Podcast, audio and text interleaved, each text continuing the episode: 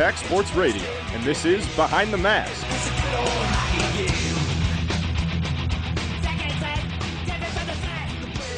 Welcome to Impact Sports Behind the Mask. I'm your host, Jason Ruff, alongside my partner, Brian Boble. We've got a full show for you today.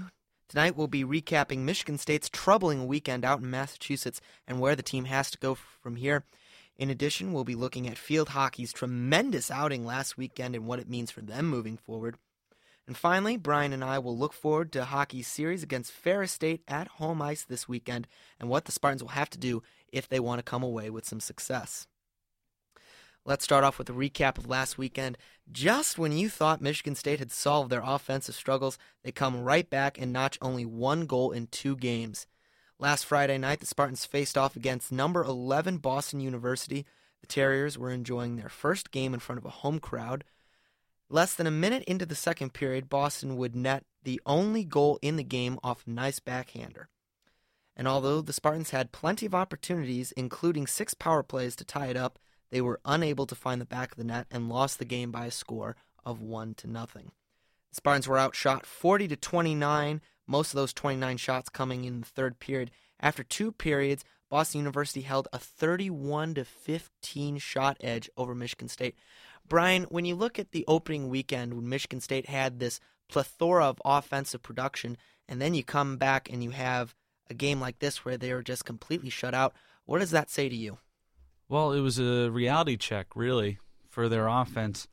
You know, they, they enjoyed moderate success overall in the in the series against UMass, and this was it was a wake up call, knowing that you gotta bring your A game every night. And like you said, thirty one to fifteen shot total after two periods on the road is not a recipe for success.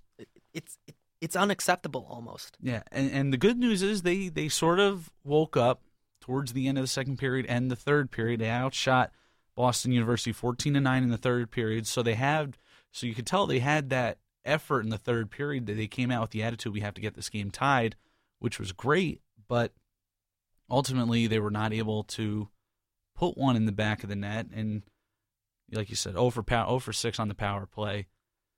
That just adds to the recipe for failure on the road against a ranked opponent like BU last year. Road woes definitely a trouble for Michigan State. It looks like they are continuing this year. Let's move over to Saturday. On Saturday, Michigan State would face off against the UMass Lowell Riverhawks, who had a nasty taste in their mouth after getting pummeled eight to four by the Michigan Wolverines the previous night. Lowell scored midway through the first period on the power play to take an early 1 0 lead. However, the Spartans stood firm and were able to tie the game late in the second thanks to Ron Boyd, who scored his first goal of the year. Seems like that name change is doing wonders for him. However, less than a minute into the third period, the Riverhawks scored a short-handed goal to make it a 2 to 1 game. And although the Spartans had a fury of good chances late, they could not, just like the night before, they could not convert. MSU outshot Lowell in this game 27 to 22, and like the previous night, were 0 for 6 on the power play. Brian, your thoughts again on this game? Pretty much a carbon copy of what went wrong for the team on Friday night. Although it took them a lot earlier to get back into this game, whereas opposed to Friday, it seemed like they started to really show up in the third period.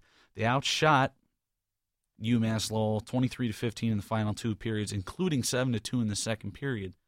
So, uh, from that standpoint, it was it was a good game for them. I mean, they were able to control the play on the road in a hostile environment. But and again, the special teams not we'll, give the we'll give uh, the penalty kill a break. You know, this is only the second power play goal they've given up in four games.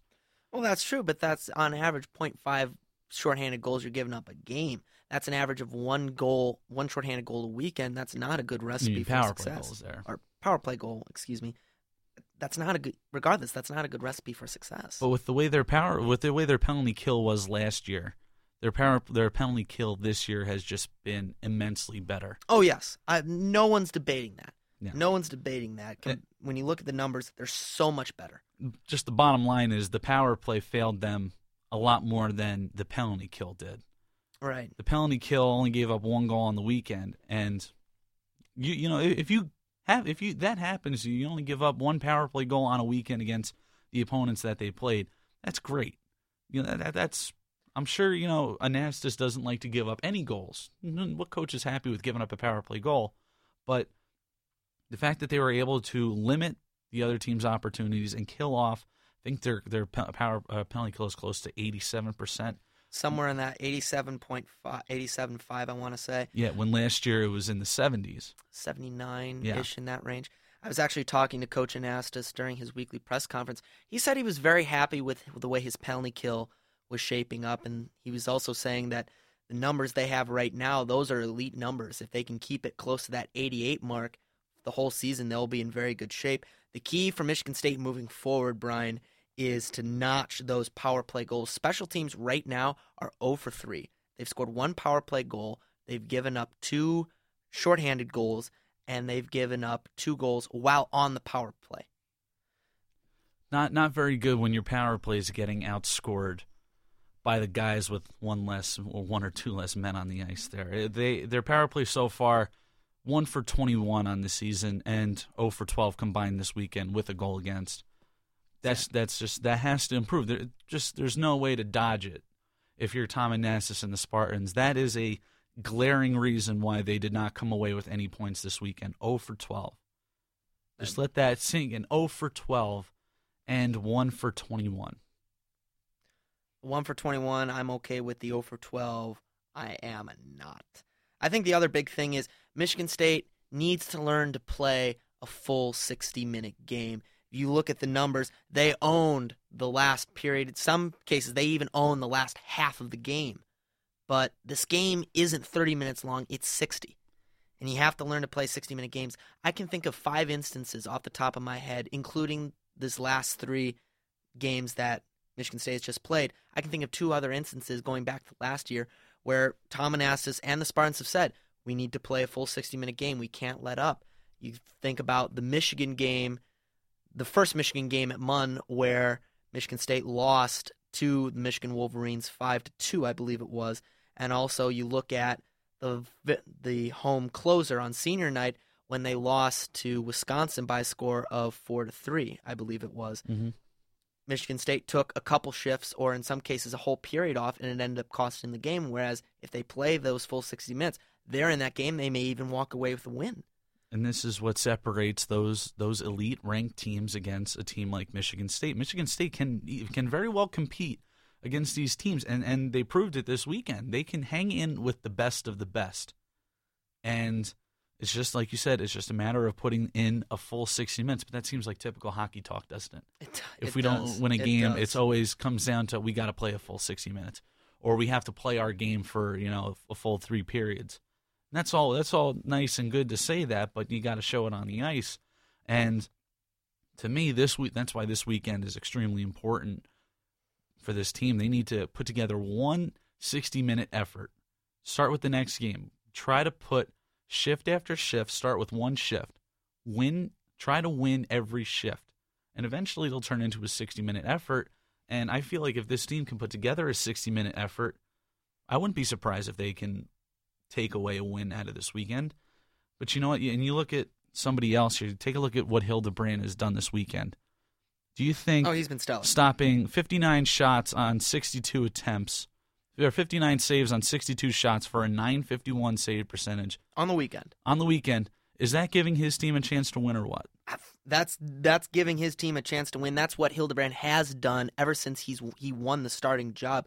The fact of the matter is, though, you can't you can rely on your goaltender to keep you in games. You should rely on your goaltender to keep you in games, but you can't rely on him night in and night out to win games for you. That's just asking too much. Yeah, pretty much exactly. And and yeah, sure, he's going to steal a game from Michigan State here and there. There's no doubt in that. I, I have full confidence that Hildebrand has the capability of stealing games, especially once Big Ten play starts. You know, but like you said, it's just a matter of the guys in front of him doing their part and putting pucks in the net. Well, we'll talk a little bit more about that and the upcoming series later on in the show. But right now, we're going to take a look at field hockey, a bit more cheerful news, if you will.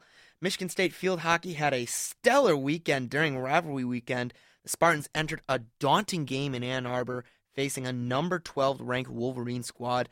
They left with a 2 to 1 upset victory and their first win in Michigan's backyard dating back since 2004. Brian, take us through a little bit of that game. Well, here's another thing that they did. They were able to get on the board and quickly. Their two goals that they scored in this game came just over two minutes apart. And gotta say though, they they pretty much you know filled into Michigan weekend just as the football team did there. Oh, they, they weren't going to take anything from from the Wolverines. And and Sierra Pan, her second shutout in four games. So that that's that's got to be a tremendous confidence boost for her. That gives her six goals against in the last four games. Well, yes, or no, that's uh, two. Sh- uh, she got the shutout in sun- uh, Saturday. I was just about there, to yeah. allude to Sunday's that. game there. Yeah, I wonder if it would carry over to the next game. yeah, yeah. Spoiler alert, but you know she was her confidence was building. She had a rough game against Northwestern, but she was able to bounce back and have a huge game against the Wolverines, and that's what that her team needed her to do. And good for her that she was able to to hold on true to that. But that really is surprising, though. Their first win since 2004 at Michigan. That's That, that's it's that was crazy. a- And talk about a confidence boost too. yeah, and, and that that puts them back to 500 in Big Ten conference play, which is huge, because now now you look, they can probably climb up a little bit in the standings before the end of the season. If they had dropped this game, they would have dropped down to three and five, and then who knows where your confidence goes there. Exactly. Exactly, definitely. Patton, again, Patton, like you said, Patton's second shutout in four games, two goals in just over two minutes. Afterwards, Michigan State came back to face off against the Central Michigan Chippewas here in East Lansing. After a scoreless first half, the Spartans exploded with two goals to ice the victory over Central Michigan. Also worth noting, senior Abby Barker was recently named the Big Ten Field Hockey Offensive Player of the Week. Barker leads the team with 14 goals this season, including two goals in the win against Central Michigan. Brian, take us through that one. Well, it's, congrats to her. It's the second time she's been given that honor this season. And realistically, for the last couple weeks, she's been quiet for her standards. You see, she had two goals and assists. That's that's a typical Abby On the weekend Barker. as a whole. Yeah, yeah. So that, that's that's a typical Abby Barker weekend. And and ironically enough, when Abby Barker goes, the team goes with her. You know, they're able to get you know those those the depth goals from Allie Ahern and Allie Hellwig, and you know Becky Styles can contribute in there uh, occasionally. So, and they needed her to step up, and boy did she ever! You know, she is their offensive catalyst. Like I said, when she goes, the team goes. And then there's Patton's second shutout in four games. So good for her. And this is a this weekend was a really big confidence boost, especially after the way the game against Northwestern transpired a couple weeks ago. They they didn't come out very well. They didn't come out good. They were flat, and then ultimately Northwestern really took it to them.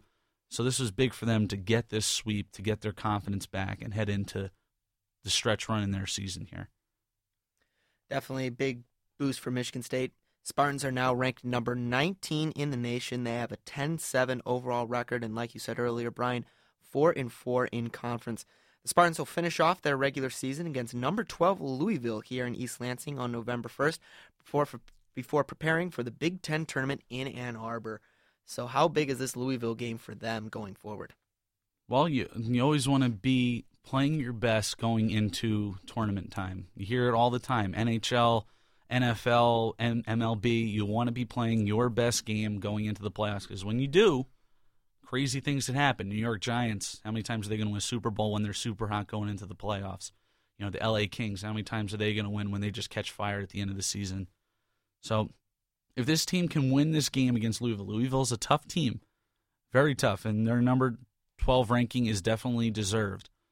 But if if Abby Barker, Ali Helwig, and the rest of the team can muster up enough confidence, and they should have all the confidence in the world after this weekend, then I think Michigan State has a chance to take it to Louisville. And then if they win that game, they're going to have a tidal wave of confidence heading into that tournament in Ann Arbor. That's Michigan. Michigan State definitely riding, like I said, an early, a really big high wave of confidence. That game again will be on November first here in East Lansing. Let's go around the boards now, switching back to ice hockey. Interesting weekend for Big Ten teams. Number one, Minnesota swept Bemidji State. Minnesota, of course, still holds on to the consensus number one spot. They're off to a 4 0 0 start. And number 15, Michigan. You remember last week when we were kind of, I don't want to say making fun of Michigan, but. Well, it was Michigan week. Uh, it was kind of warranted. Fair enough. Point. Fair enough. We said we said that team was sinking like a stone. Well, I think uh, Red Berenson heard us and told his team to start manning the pumps because Michigan is starting to come back. They moved up to number 15 spot this weekend. They split their weekend series. They won at UMass Lowell 8 to 4 as earlier said, but then lost at Boston University 2 to 1. Wolverines are off to a 2-3 and 0 start. So if they turn it around, does that mean you're it's our fault? Maybe I don't know. You know, karma Red, can come back. Red to bite heard you. us and, and decided to snap his team into shape for that game. I, I don't know. I don't know who who who listens to this feed. Hopefully, only Spartan fans, our wonderful listeners out there. But you never know. You never know. Wisconsin was off last weekend. It seems like they need it. They're like earlier stated, they are Absolutely. off to an 0-4 and 0 start. Absolutely. Hopefully they do some kind of team building exercise for them because they they just have completely disappointed themselves. I'm, I'm sure not many people could have predicted them to start off 0 4. But Well, you remember they were the predicted number three team in the Big Ten in the preseason. Mhm. Ohio State also off last weekend. They're off to a 1 3 0 start. Seems like they needed after a dreadful sweep there by Miami of Ohio. Mhm. Oh yeah. Then- And then finally, Penn State had a good weekend. They swept Holy Cross 3 to 1 and 7 to 1 in those two games. Nittany Lions are up to a 3 1 and 2 start. How about the Nittany Lions? Yes, they seem like they're playing a little bit more of a padded schedule, but they're having success, and they actually have scored the most goals of any Big Ten team so far this year. If you look at their if you if you rank the teams based on their records right now, Penn State would hop right up to second place. Who thought? Who thought that would happen? I mean, they're taking care of their own business, and good for them. That's a pretty convincing weekend sweep too. It wasn't as if it was you know very close and they just barely escaped. They you outscore a team ten to two in two games. That, that's that's pretty impressive. I mean, Now, granted, it is Holy cross. it is Cross. Holy Cross. It, so- it, it's not as if they went into BU or BC and swept them right off the right off their feet. But like they took care of their business, and that's what they need to do. Sure, they're not going to schedule the toughest teams, maybe just yet. But as far as I'm concerned, they're a team. They're still building their program. It's a big confidence boost for them to be able to take care of business. Think think about that Richard Pleasant song, "Taking Care of Business." taking care of business Mhm. every day. I love that song. That actually actually brings up a point I wanted to talk to you a little bit about, Brian. During this week's press conference, it was brought up to head coach Tom Anastos. Is he having any second thoughts of scheduling such a tough schedule? I mean, Michigan State takes on Ferris State this weekend. This will be the fourth straight game Michigan State will have taken on a ranked opponent. Now, of course, there are schools, for example, like Penn State that we were just discussing, that do maybe schedule a softer schedule in order to build up confidence. And Tom Anastos in his weekly press conference saying we need to get our confidence back. So, do you think it's Michigan State at this point? Do you think it's wise or unwise for them to continue with this scheduling of tough teams? That's really tough to say. I, I think, straight up, I, I honestly think that you need to play the good teams. Because how much satisfactory are you going to get out of, say, Michigan State plays Holy Cross and they sweep them? How much satisfaction are you really getting out of that? But if you go like they did this weekend, they, you go and you play two ranked teams in New England on the road, and you only lose both games by one goal, I think you feel a little bit better yourself having even though you lost the game by one goal, but I still feel like you've gained a lot more experience than playing a cupcake team and and destroying them. So that's why I think it's it's easy to say that they shouldn't, you know, this is this schedule is really, really you know, way too hard. We're losing these games, but I'd rather have them be competitive against these top ranked teams than steamrolling some nobody school from wherever in the United States. All right. I agree with you. By the way, I'm just going to play devil's advocate here. There are some thoughts there. There are some camps that are saying, you know, well, Michigan State really needs confidence right now. Scoring breeds confidence, and they're not getting those goals. The offense is getting stymied by these better teams with really good goaltending. If they were playing these somewhat weaker teams, they'd be getting goals going going in. They'd be getting their confidence. So by the time conference play hits, they'll be riding a really high wave of confidence. That's an argument that does have merit. It does, but I feel like if say say Michigan State beat Holy Cross by a combined score of ten to two, I think that gives your team false confidence. It's not the type of confidence that you want because you're not going up against a super stellar defensive team. You know, you're, you're that's ultimately you'll get confidence by playing the best, and I, I, I do hear the points of that argument, and it's a good one. It's a good point to make. But how much confidence is your team really getting over when when you play in games like that where you're putting up seven? You know, you're up seven one. Not it's clearly not the best defensive team you're playing against, so it makes you feel good for that moment but then once you play against a team that can actually play defense or a goaltender that's really hot at the time, then you're brought back down to earth really quick. I agree with you, but then again, you are also in Anastos's fourth year. If can Michigan State as an organization afford a third year of growing pains and rebuilding? Hmm, that's the million dollar question. Besides, can Michigan State score? I'll say that, that your question there is the five hundred thousand dollar question. Only five hundred thousand? That's at least seventy five hundred. Yeah, but they need to see, and we talked about this um, in one of the earlier episodes of the show, that they they are in a rebuilding phase, and rebuilding does not happen with one recruiting class. And Anastos said it himself. It starts with two consecutive, you know, two good recruiting classes in a row. Then you get another good recruiting class. It's all about how the recruits come in.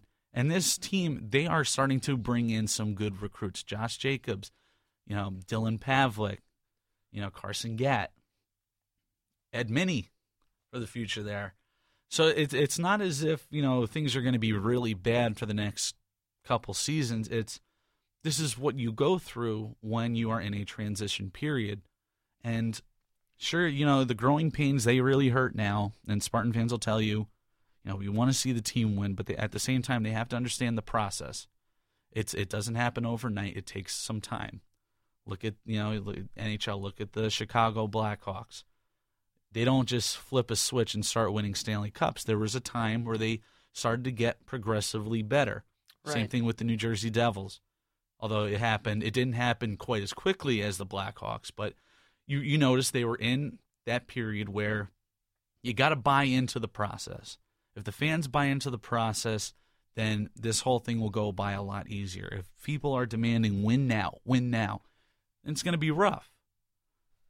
I, I definitely have to agree with you. And didn't New Jersey get blown out? What was it, eight to three by Pittsburgh?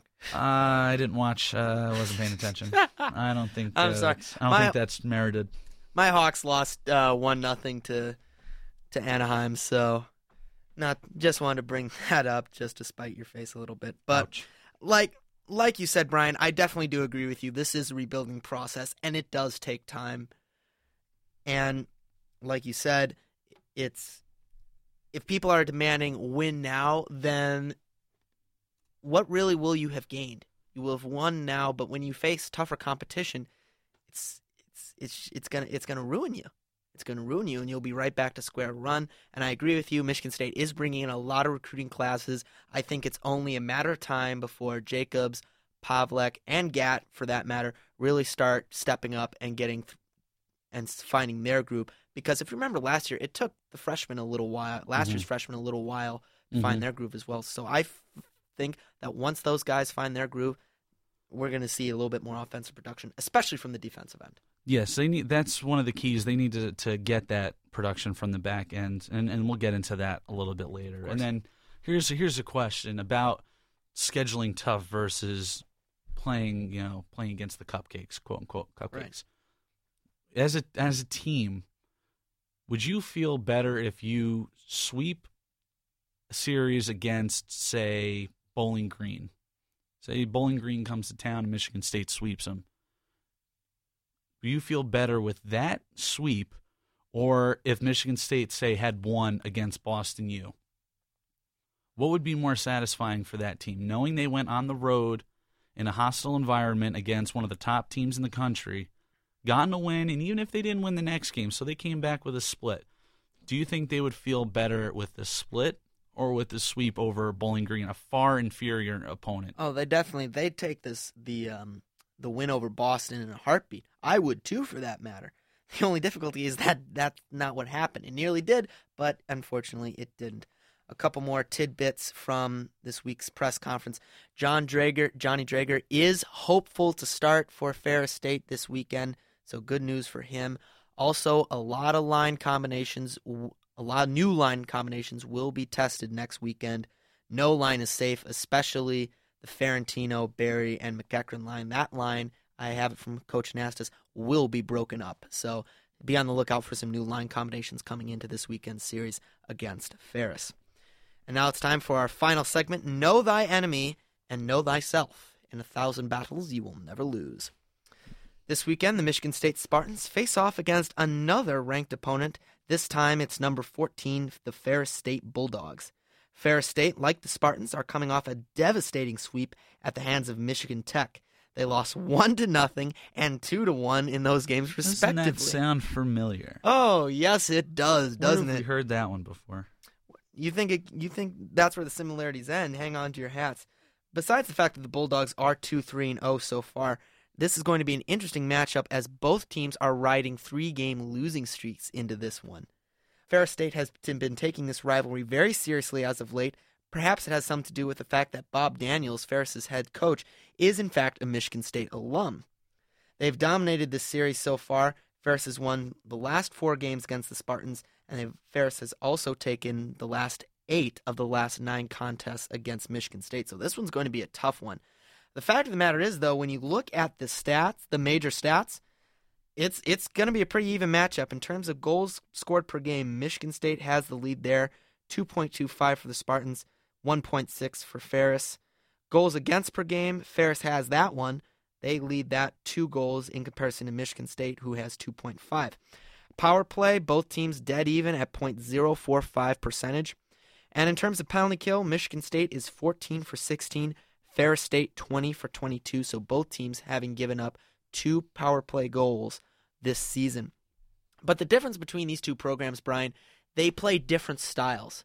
When you look at Ferris, they play a very much they play a trap style system. They play very defensively. They their offense stems from good defense and taking advantage of those opportunities. To draw a uh, an NHL example, think Nashville Predators, for example.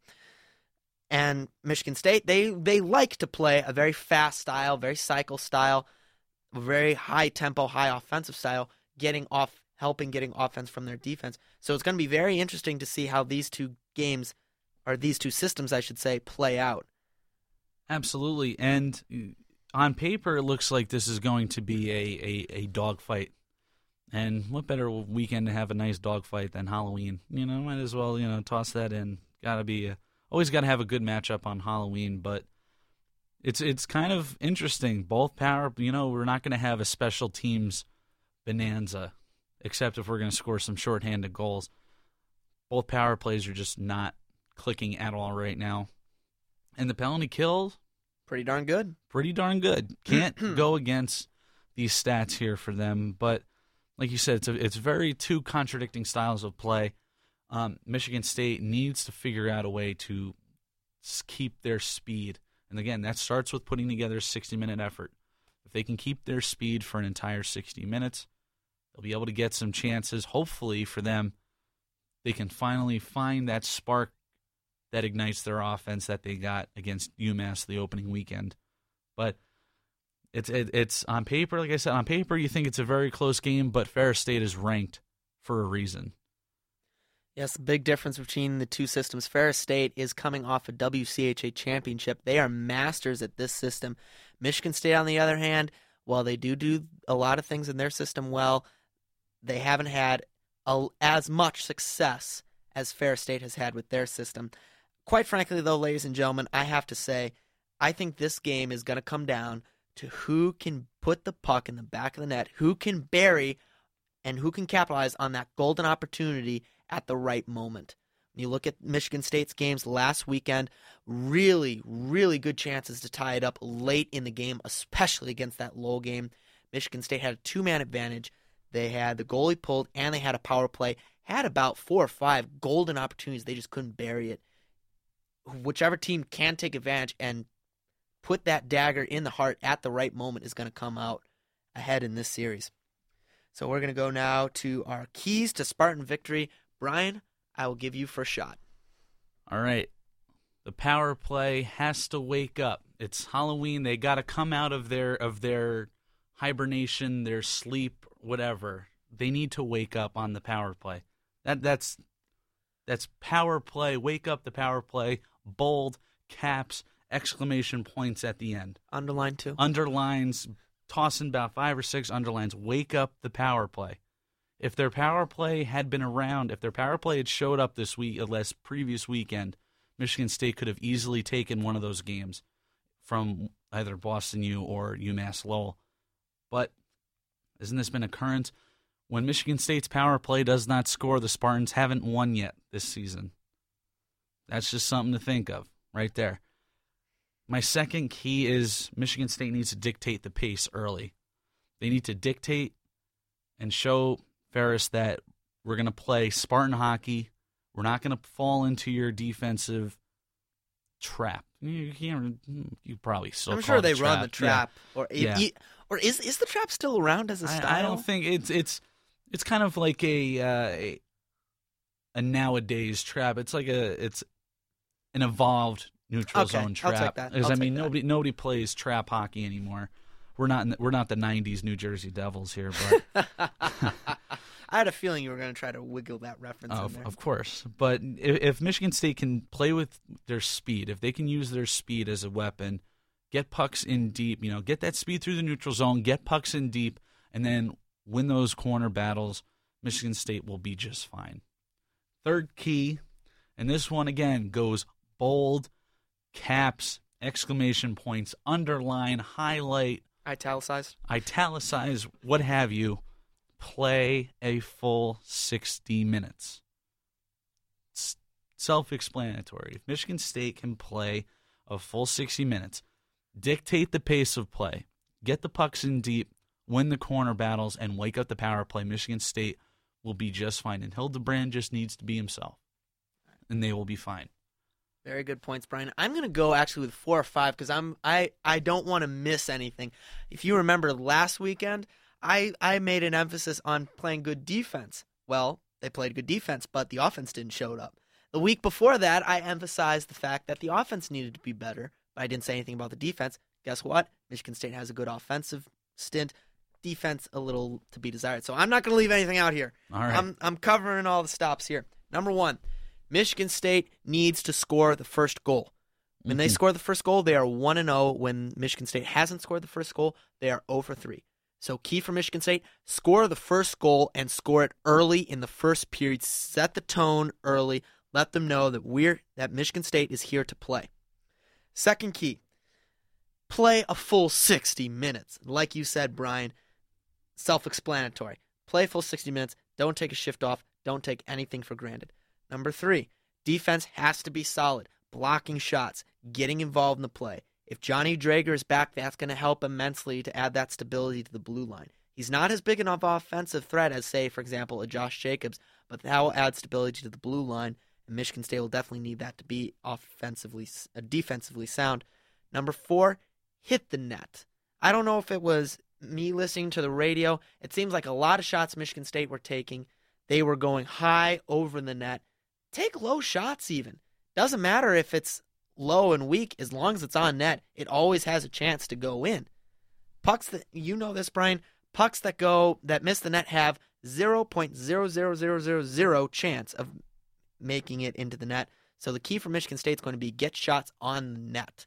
0.05 percent. If someone gets a wickedly well, we're nice not we're not going into that. Come on. That's the that's that's the only we're not, way. We're not we're not we're not going to that. Although Matt Berry Matt Berry's dumping.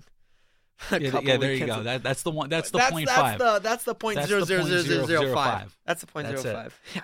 but we don't want to go into that. You They can't need- count on Matt They need scoring. they need to sabotage the ice footers. system again and have just pucks bounce in from center ice like they had a couple weeks ago. You can't count on Matt Berry making 50 footers night in and night out. Though. It would be nice if he could.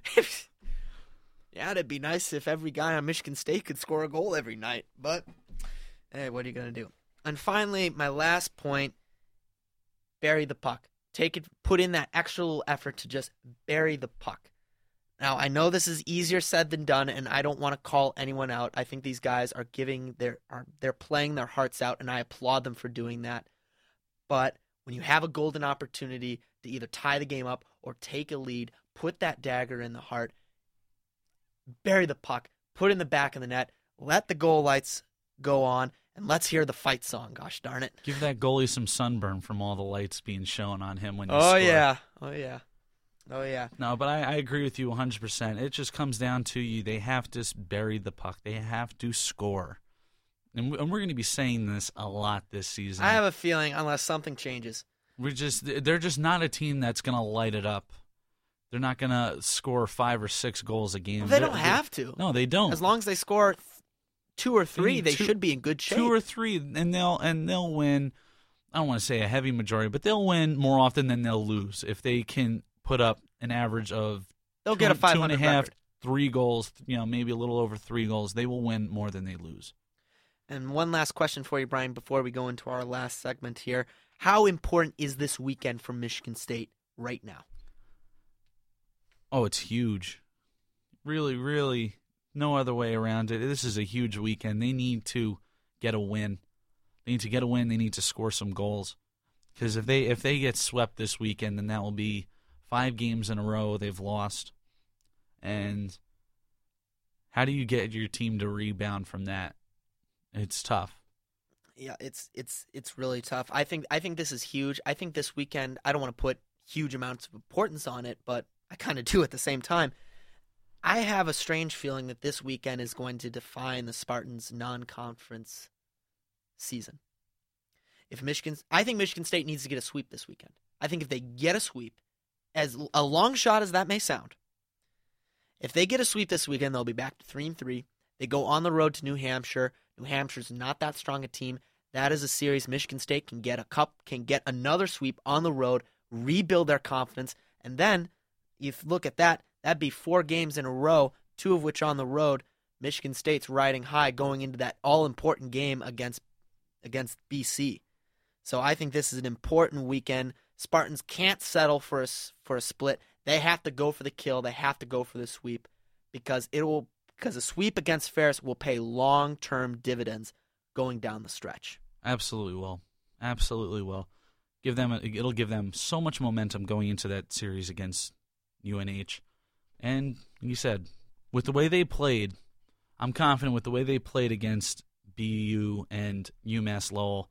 They play that same way, that same style of hockey, I, I do believe that they could go into UNH and, and steal a game, if not two. Oh, if they go into UN, if they if they're riding high against um, Ferris, they should go into UNH and sweep UNH. Because you want to talk about sending messages. The mentality of this team has to be right now. We are going to send a message both to ourselves, to our fans, and to college hockey world in general. We are Michigan State. We are not last year's team. We are a new team. We are going to go out there. We're going to play full 60 minutes, and we are going to come at you. No team is safe, no matter how highly you're ranked.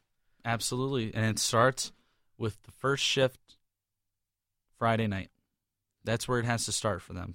The first shift, once that puck drops at Munn Friday night, that's where the message needs to start being sent. Sent it one shift at a time, one period at a time, one game at a time, one series at a time. Exactly. It's going to be a really exciting series. I know you're looking forward to it. I'm looking forward to it as well. Games will be played on Friday, October 31st, on Halloween night at 7 o'clock, and the second game on Saturday at the same time. Both games at Munn Ice Arena in East Lansing, Michigan. We encourage everyone to come out. And finally, Brian, you have a special segment.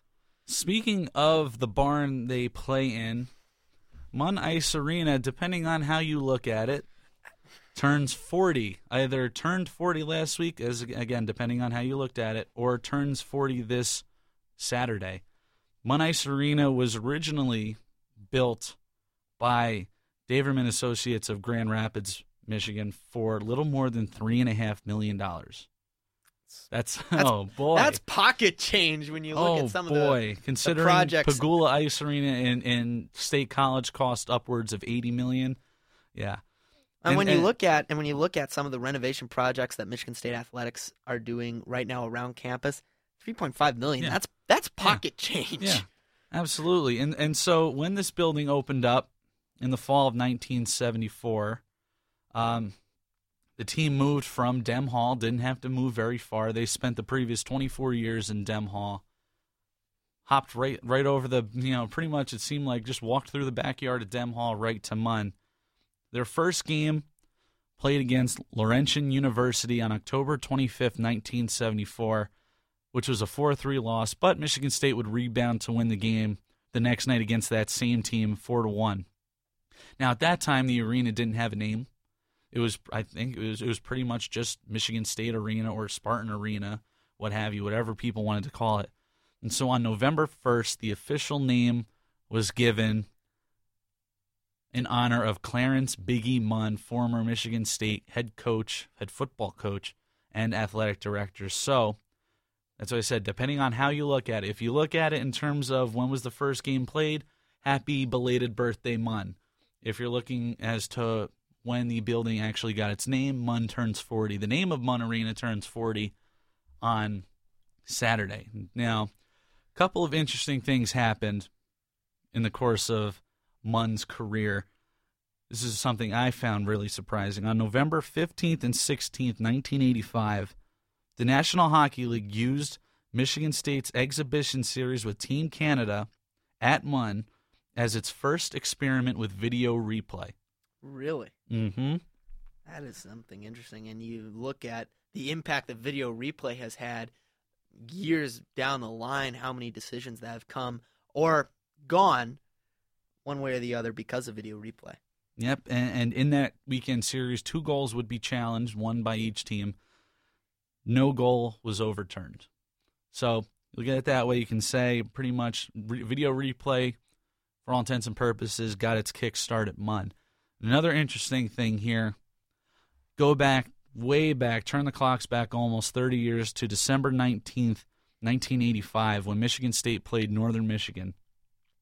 That game would mark the first of 323 consecutive sellouts at Munn Arena, spanning over 17 seasons. There was not a ticket to be found at Munn Arena. Can you imagine? Oh, I wish it was like that now. You also have to remember that 85 that 85 season, that was a good team right in the heyday of Ron Mason era and just continue to go by. I've talked to people who said, you know, my grandmother went to Michigan State and or my mother went to Michigan State and she wanted to get hockey tickets. She could barely find any standing room only tickets. It's Yeah. crazy. Yeah, and and those were those were some of the biggest years for this program. And I and I talked to to Neil Neil Koepke of uh, MichiganStateSpartans.com, and he was talking about when the building first opened back on that October fifth, October twenty fifth, nineteen seventy four day. He said basically the building was like the Taj Mahal of the WCHA, and that's pretty. It's a pretty good way to put it. And he said the people that worked there, the ushers, were so helpful to people who were coming in. It was like a destination. You know, the ushers would come in, they'd be very cordial. They'd go, welcome you to your seats, ask you if you needed anything, stats, what have you. And over the years, this building has hosted some pretty big games, some sensational. Game against BC in particular, the Michigan State won in overtime, I think, to advance to the Frozen Four, I think. And another game, you know, some of the not so great memories, a loss to Providence, which was one of Tom Anastos's years there.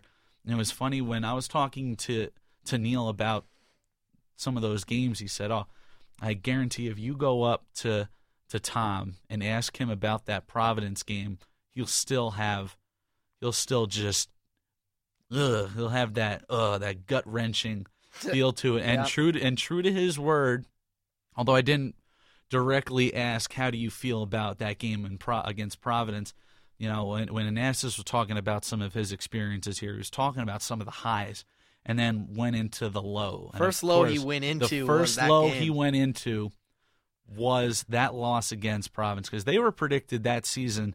That was the 1984-85 season. That was a team that was predicted to win the national championship. They were Right. favorites to win the national championship that year. They were upset. And then to be super to be upset at home, and it, and it, and it was in I think that series was a total goal two game series.